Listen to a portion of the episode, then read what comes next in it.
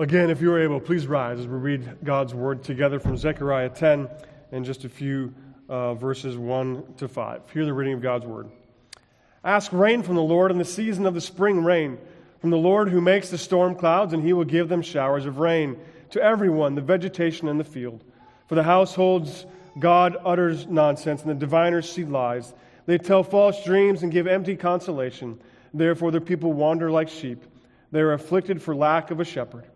My anger is hot against the shepherds, and I will punish the leaders, for the Lord of hosts cares for his flock, the house of Judah, and will make them like his majestic steed in battle. From him shall come the cornerstone, from him the tent peg, from him the battle bow, from him every ruler of all of them together. They shall be like mighty men in battle, trampling the foe in the mud of the streets. They shall fight because the Lord is with them, and they shall put to shame the riders on horses. This is the reading of God's word. Thanks be to God. Let's pray. Lord, in your word, you tell us that the grasses that we see growing here and now, the flowers that are blooming, they will fade and they will die. And in the same sentence, you tell us that your word, it will stand firm and true forever and ever. So, Lord, uphold that promise here and now today. Carry your word to the people gathered here today. Use the words of this your servant to show your grace, to mold and shape lives because of the glory and for the sake of Jesus Christ, our Lord and Savior. Amen. You may be seated. Well, as I said, it's good to be back, and I'm glad to be back in the book of Zechariah.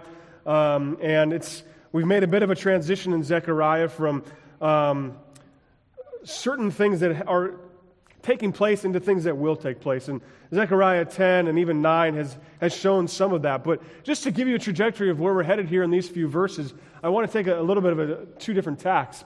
The thrust of this, these few short verses is the fact that Jesus cares for his flock. That's the whole point of these five verses. Whatever happens, Jesus takes care of us, and he is our shepherd. And so, what does that mean? The Lord is my shepherd. I shall not want. He makes me lie down in green pastures. He leads me beside still waters. He restores my soul. He leads me in paths of righteousness for his name's sake. Arguably, some of the most well known verses in all of Scripture. Perhaps the most well known, other than maybe John 3:16. There's a reason that so many people love these verses. The reason is because it reveals the vulnerability of who we are, right? It reveals our existence, but at the very same time, it also shows us who the Lord is. And we live in these worlds of who we are and who God is. And verses like this just reveal that in amazing and special ways. It reveals our longing, obviously, for soft grass. It reveals our longing for cool waters. Look at our grass right now. It's green. Hopefully, if you've watered and fertilized, your grass looks green too. The flowers are budding. Ours, ours are doing just that. It's green and lovely. But in just a few short months, remember that we live in Texas and it's going to be brown and there's going to be prickers and all of these wonderful things that Texas summer brings. The grasses will go brown, the flowers will fade. And this is life also, isn't it? We long for the freshness and newness of life. We long to lie down in a lush green bed of grass because that's way more enjoyable than lying in a dusty field full of prickers. The Lord, according to the psalmist, is the one who leads us back to that fresh water, into those green pastures. These last few weeks for me have been a little bit like August in Texas a time of emotional and physical exhaustion. Losing a loved one, I lost my father about four weeks ago. Losing a loved one is difficult, but these past few weeks have had me searching and looking for green pastures and quiet waters. I know for a fact that many in this congregation know exactly what that feels like. But the Lord says to us this morning that He is our shepherd. Not only in Psalm 23, but here in Zechariah 10, believe it or not. We see the wonderful illustration that the Lord cares for his flock, that he is our shepherd. He is the one that leads us. And so this morning I want to go in two different directions. The first direction is I briefly want to talk about what it means for the Lord to be our shepherd. And the second path I want to go down after that is to show what does that mean in Zechariah 10, 1 to 5. What does that mean for us that the Lord is our shepherd in these few verses? So, what does it mean that the Lord is our shepherd? We hear that all the time, right? The Lord is our shepherd. We just stated Psalm 23 I shall not want. He makes me lie down in green pastures. He leads me beside quiet waters. He restores my soul for his name's sake. And we get warm and gushy and we think that's great. The Lord is my shepherd. The first thing that we need to understand about a shepherd is that he has sheep. Without sheep, a shepherd is just a dude wandering around in the wilderness with nowhere to go. A shepherd has sheep. If there are no sheep to move, then the shepherd doesn't have a role to play. Without sheep, he's just another guy. The sheep in Zechariah 10 have been led astray by bad shepherds. They weren't led to green pastures and quiet waters, they were led to dirty ground with lots of prickers and muddy water. And the Lord is very upset. This is what Jesus saw when he was on, in his earthly ministry as well, right? We, we know this from Matthew's gospel from chapter 9. When he saw the crowds, he had compassion on them because they were harassed and helpless like sheep without a shepherd. And then here in Zechariah 10:3 we are told that the Lord's anger is hot against the false shepherds who have led the people astray.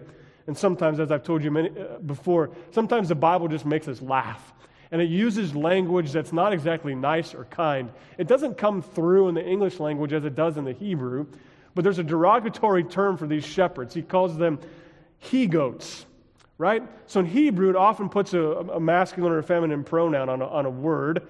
You know, sometimes there's, there's funny stories in the, in the Old Testament too, like she bears. There, there's a story about she bears. And here he's calling these shepherds he goats. It's a derogatory term for leaders and shepherds, for pastors, people who lead the Lord's flock. The Lord is not happy. And then further in 10:3 the prophet says that the Lord will punish these leaders. Why? Because the Lord cares for his people. This then is the promise that must resonate with us this morning. This is what must resonate in our minds and our souls and our emotions, our lives. That even though there may be leaders that lead us astray, even though that life may get hard, even though there is death, even though there's sickness, even though there are struggles and hardships and trials, the Lord still cares for his flock. And he still is our shepherd. In John's gospel, it says that none of us, none of his sheep, could ever be snatched from his hands.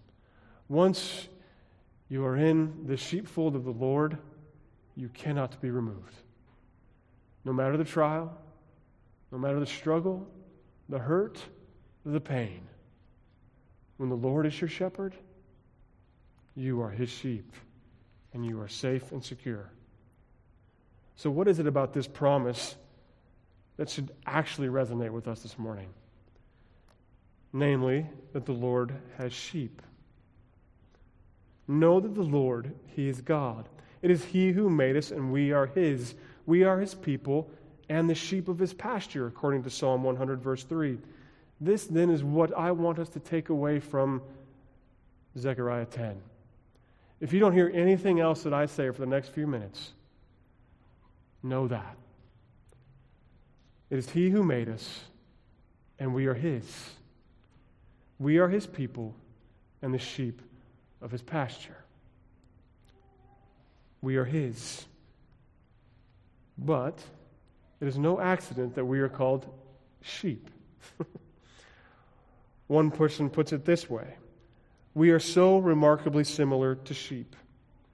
We have a mass mind or mob instinct, our fears, our timidity, our stubbornness, stupidity, our perverse habits are all parallels of profound importance, according to author Phillip Keller, who spent years as a shepherd and wrote a book called A Shepherd Looks at Psalm 23. Yet these are hard things to hear about ourselves, isn't it? I don't like to be called a sheep. I don't like to be called stubborn. I don't like to be called stupid. I don't like to be called any of these things. I don't like to be part of a mob instinct. And yet, this is what sheep do. And the Lord calls us sheep because we are remarkably similar.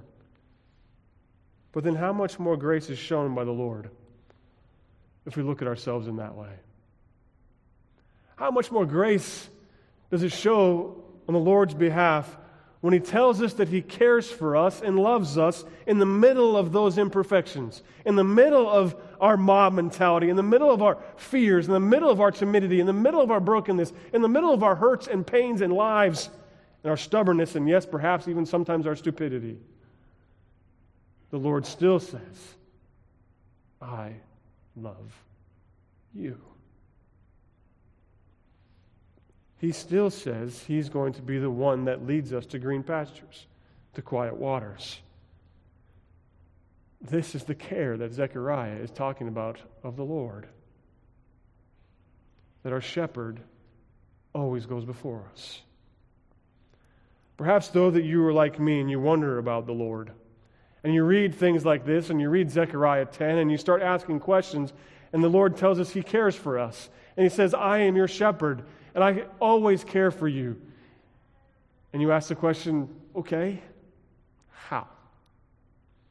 I understand that you, you're my shepherd. I understand Psalm 23 that you lead me into green pastures and beside quiet waters, but sometimes in life it just doesn't look that way. And it just seems really difficult and really hard, and I'm not quite sure what all this means or looks like. Or maybe it's even more fundamental than that. Lord, do you care for me? Because sometimes I just wonder do you love me? Or is that just for those other good Christians in church? What about my life, my story? As I read this small section of Zechariah, it occurred to me that the Lord is answering my questions. My one main question Do you love me? Do you care for Ryan? The Lord says, Yes, I do. So, how? How does He care for Ryan? How does He care for you? How does He care for Redeemer Arlington? Verse 1 provides us with the first way in which the Lord cares for His people. Simply put, He answers prayer. He answers prayer.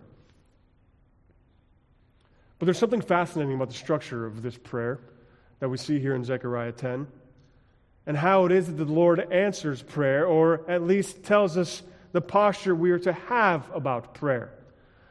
Let me say something about prayer for just a few moments. Prayer, at its core, is a mechanism to further a relationship with the Lord.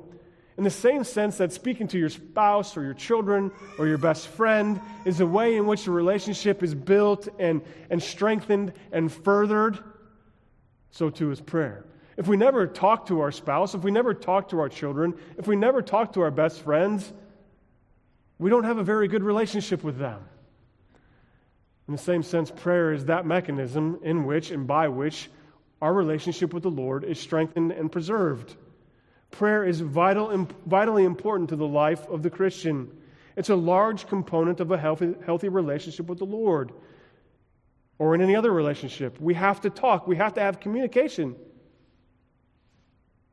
But the interesting thing about prayer in Zechariah 10 is the manner in which we pray or our posture when it comes to prayer.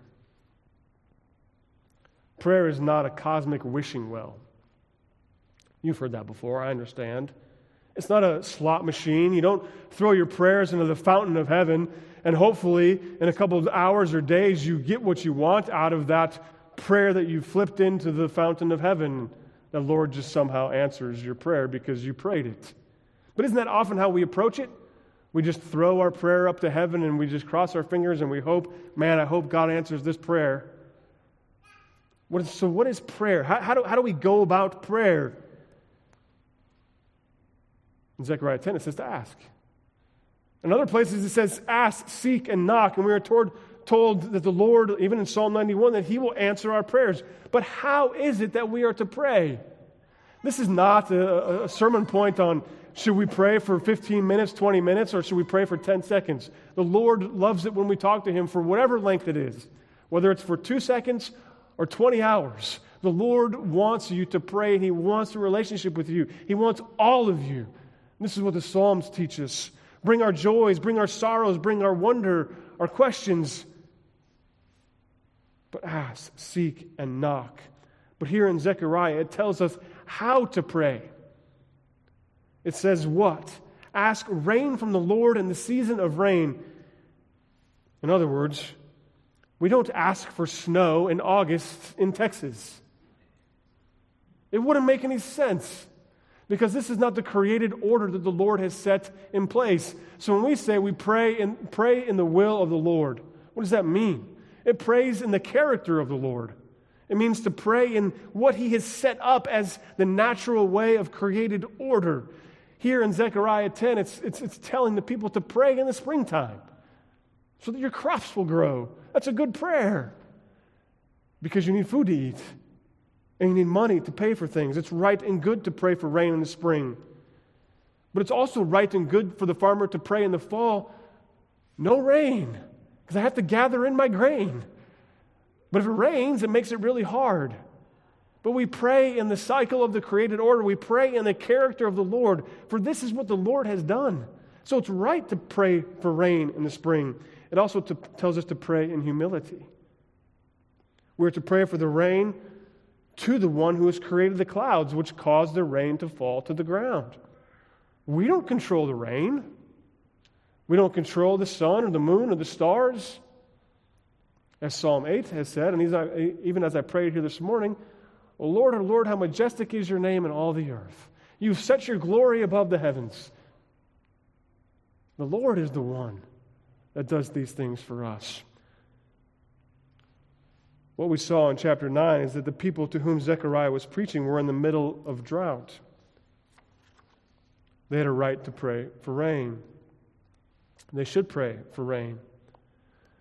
But it wasn't a drought of crops, it was a drought of shepherds and leaders who couldn't lead them to green pastures or quiet waters or to the Lord. They had the right as God's people to have such leadership, but they didn't. So Zechariah using, uses an illustration of harvest and rains of how to pray. It's right that the people of God would have good shepherds to lead them. They should pray for that. You should pray for that. We should pray for that. That we would have good shepherds to lead us to these things, to lead us towards God. These are right prayers, good prayers. People were dependent upon something they could not control, just like the rain. Therefore, turn to God in prayer because He is the one who can make it rain. It is His power which governs and controls all things.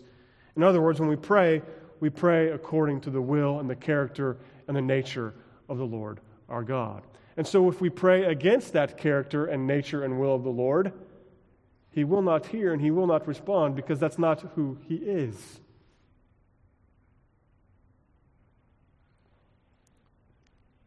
This is why we don't pray just to give information to other people about other people. This is why we don't pray as a gossip line to talk about so and so's daughter who is doing such and such. This is why we don't pray about um, whatever gossip we may think of. When we pray, we pray to the Lord, the one who set his glory above the heavens. We pray in his character, we pray in his will. We pray to him. We pray with trust in him that he will indeed supply all of our needs. Verse 1 concludes as we do with this He will give them showers of rain. The first way the Lord cares for His people is that He answers our prayer. As we pray in his character and in his will. The second way in which the Lord cares for his people is that he secures salvation for us. The Lord cares for his sheep by answering their prayers, and he cares for them by securing salvation. In verse 4, we're told just how it is that the Lord will secure salvation for his sheep. First, as he answers prayer, he will provide new leadership, and that new leadership will come from the line of Judah. This should begin to prick our memories of, of our Bible histories and of our Bible knowledge. Interestingly enough, if you remember those Bible genealogies, it seems another humbled shepherd boy by the name of David was a part of the line, as was someone else. Read Matthew chapter 1, and you will see that line of Judah and the shepherds that are involved. And Jesus, that great shepherd of the sheep, comes from the line of Judah that Zechariah is talking about here in Zechariah chapter 10. Verse 4 may have had some contemporary benefits as the Lord did indeed strike down the enemies of the people of God, but also was looking forward to other future battles over God's enemies. But without any doubt, the hope that the prophet was looking forward is the day of the coming of the Christ, the Messiah, the coming of Jesus, the great shepherd of the sheep. He was looking forward to Matthew's gospel who was citing Malachi's prophecy. But you, Bethlehem, in the land of Judah, are by no means least among the rulers of Judah, for out of you will come a ruler who will shepherd my people. Let's take a look at verse 4 a few steps further down. A few steps further down the road of the messianic prophecy, or the prophecies about the Messiah. From him, Judah shall come the cornerstone, which echoes Isaiah 28, verse 16, which says this Behold, I am the one who has laid as a foundation in Zion a stone, a tested stone, a precious cornerstone, a sure foundation. Then Ephesians 2, as we go to the New Testament, talking of the same things, the Apostle Paul speaks to the church in this way Built on the foundation of the apostles and the prophets, Christ Jesus himself being the cornerstone in whom the whole structure being joined together grows into a holy temple in the Lord. It's all pointing to Jesus. Isaiah, Zechariah, Paul. The cornerstone not only sets the foundation, but secures the entirety of the foundation and of the building in order that the building may be completed. In this way, Jesus Christ is our cornerstone, or in other words, secures our salvation. It is his life, his death, and his resurrection that establishes the dimensions of the church and provides us with new life. Let's go back just for a second to Zechariah chapter 3, if you want to flip there or point there on your phone or whatever it is in chapter 3, verse 9. Zechariah likes this idea of stones. He likes this, this imagery. He likes this understanding. He likes the fact that the Lord gave him these illustrations. In 3 9, it says these words See, the stone I have set in front of Joshua, there are seven eyes on that one stone, and I will grave an inscription on it, says the Lord Almighty, and I will remove the sin of this land in a single day. How? That stone does that. The stone that is Jesus Christ. It's on this stone, the cornerstone, that salvation is secure. Surely this is the stone, is the crucified and living Savior Jesus Christ, the same stone that Paul was talking about to the church at Ephesus. It's the same one that Zechariah talks about same one that Isaiah talks about. And so, as we go about our lives in a world that is shifting and rising and falling, and on every social and contemporary wave, it is such a wonderful comfort to know then we have a cornerstone, isn't it? A cornerstone that doesn't flip or flop, but is set. A wonderful comfort to know the great shepherd of the sheep has been laid in place as a secure foundation upon which we can never be moved. This is exactly what the prophet wants the audience that he's speaking to to know, and what the Lord wants us to know today. That as his sheep, there is nothing, nothing can remove us from his loving hand.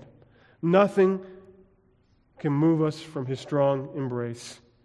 He is our strong tower. He is our fortress. He is our refuge. He is our strength. Salvation is secure in the cornerstone of our lives in the Lord Jesus Christ, the great shepherd of the sheep. And then finally, the Lord cares for his people because he defeats our enemies. In verse 5, we see an image of the Lord, of the Lord's people trampling over the enemies as they lay in the muddy streets. The image of riders being put to shame is a powerful image. So, in that day, you've all seen movies, right? You've seen The Lord of the Rings. You've seen these massive hordes of cavalry charges where hundreds of thousands of horses come charging down a mountain in a cloud of dust. And the orcs are terrified because they don't know what's about ready to hit them. Maybe I'm dating myself, perhaps. But a cavalry charge of thousands of horses was the most powerful, intimidating thing that could for- face an infantry soldier in that day. There was nothing more fearful than a rider on a horse charging at full speed with a spear in hand, and all you could do is stand there and wait and take it. Let alone thousands of cavalry in a battalion charging your way. And here in verse 5, the Lord says, That rider we put to shame in the mud of the streets. The cavalry charge isn't much of a charge when it's bogged down by mud. They're not successful. They cannot be because you can take advantage of their slowness. And here the Lord says, I will make them shameful in the muddy streets. You see, the enemies of God's people have no power or majesty for the Lord, and He is the one that will put them to shame. They will fall at the hands of the Lord God Almighty. It is the image of perseverance and triumph that we long for as our own as well, don't we? For we know too well the battles of our lives, the struggles of our lives. Now, I'm willing to bet that none of us are going to be faced down with a battalion of cavalry this afternoon. We're not going to have to force our way to stand up to a charge like that. But there are all kinds of forces that may come into our lives here this afternoon or this week. And we will be terrified. And we will wonder can I get out of this situation? Am I, am I strong enough? Am I able? Am I, am I, am I going to succeed or am I going to fail? Am I going to die? Am I going to. We know our hurts, we know our brokenness. Comes back to the image of the shepherd then, watching over his flock. What a precious image to behold. The fact that the great shepherd loves us enough that, as Jesus said, the good shepherd lays down his life for his sheep.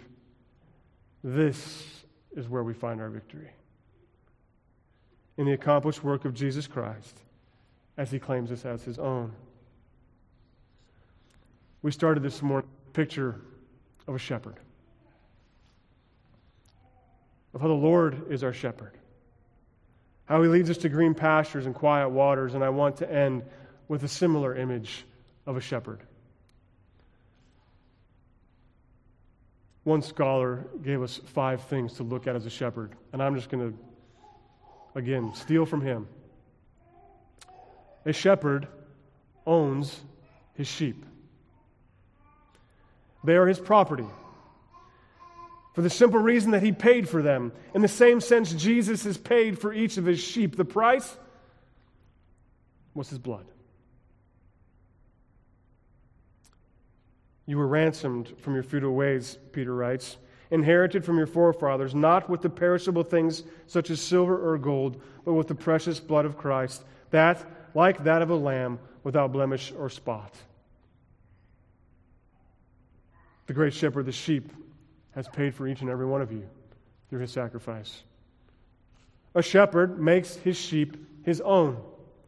Once a shepherd has purchased his sheep, he makes them his own. The shepherd leads them out of the sheep pen where he bought the sheep and brings them into his own sheep pen. Jesus says he calls them by name and he leads them out. He goes before them and the sheep follow him for they know his voice. A shepherd then places his mark upon them to distinguish them from other sheep, whether that's a brand or a cutting of an ear. He puts a mark on his sheep so that everyone else would know that this is my sheep and not your sheep. And then Jesus does the same for us. He puts his mark of love and grace. And oftentimes that brand or that clip of an ear is done in pain and hurt. And the mark that Jesus puts on us is the cross. It was through Jesus' pain and hurt that we are healed. By his wounds we are healed. By his wounds we are made Jesus' sheep. And then after he buys them and marks them, he delights in caring for them. This then is the ultimate care that the Lord has for his sheep. He lays down his life for the sheep. He stands between the enemy and us as the one who took the sin and guilt and shame and does not allow the enemy to come any further. We know the stories of David fighting off bears and lions or whatever it is. Jesus stands between us and the enemy. Or even more, we're told that he intercedes for us. Between a holy and righteous God and our brokenness, Jesus stands in the gap. And he cares for us. And he makes me lie down in green pastures. So, the question I have for you this morning do you hear the voice of your shepherd? Do you hear the voice of the one who laid down his life for you? The one who stands in the gap for you? The one who has bought you with the price of his own life for you? If you do not hear his voice this morning, I urge you to see the marred hands of the spotless Lamb who is the great shepherd of the sheep, and see how much he cares and loves you. So much so that he lays down his life for you in order that you would be healed. If you do hear his voice this morning, know this He cares for you, He loves you, and He leads us to green pastures and quiet waters. So, my prayer then this morning for each of us is that we would follow our shepherd as he leads us just there to green pastures, to quiet waters, and down paths of righteousness for his name's sake. This is how the Lord cares for us. Amen. Let's pray. Dear Lord Jesus, we give you thanks for your care for us. How you have bought us, how you've marked us, how you've made us your own, and how you continue to care for us each and every day. And so, Lord, as we go through our days, our weeks, our months, and our years. May we be in tune to hear your voice and to follow when you call. May we trust that you lead us to the green pastures and quiet waters and down the paths of righteousness. We pray this in Jesus' name. Amen.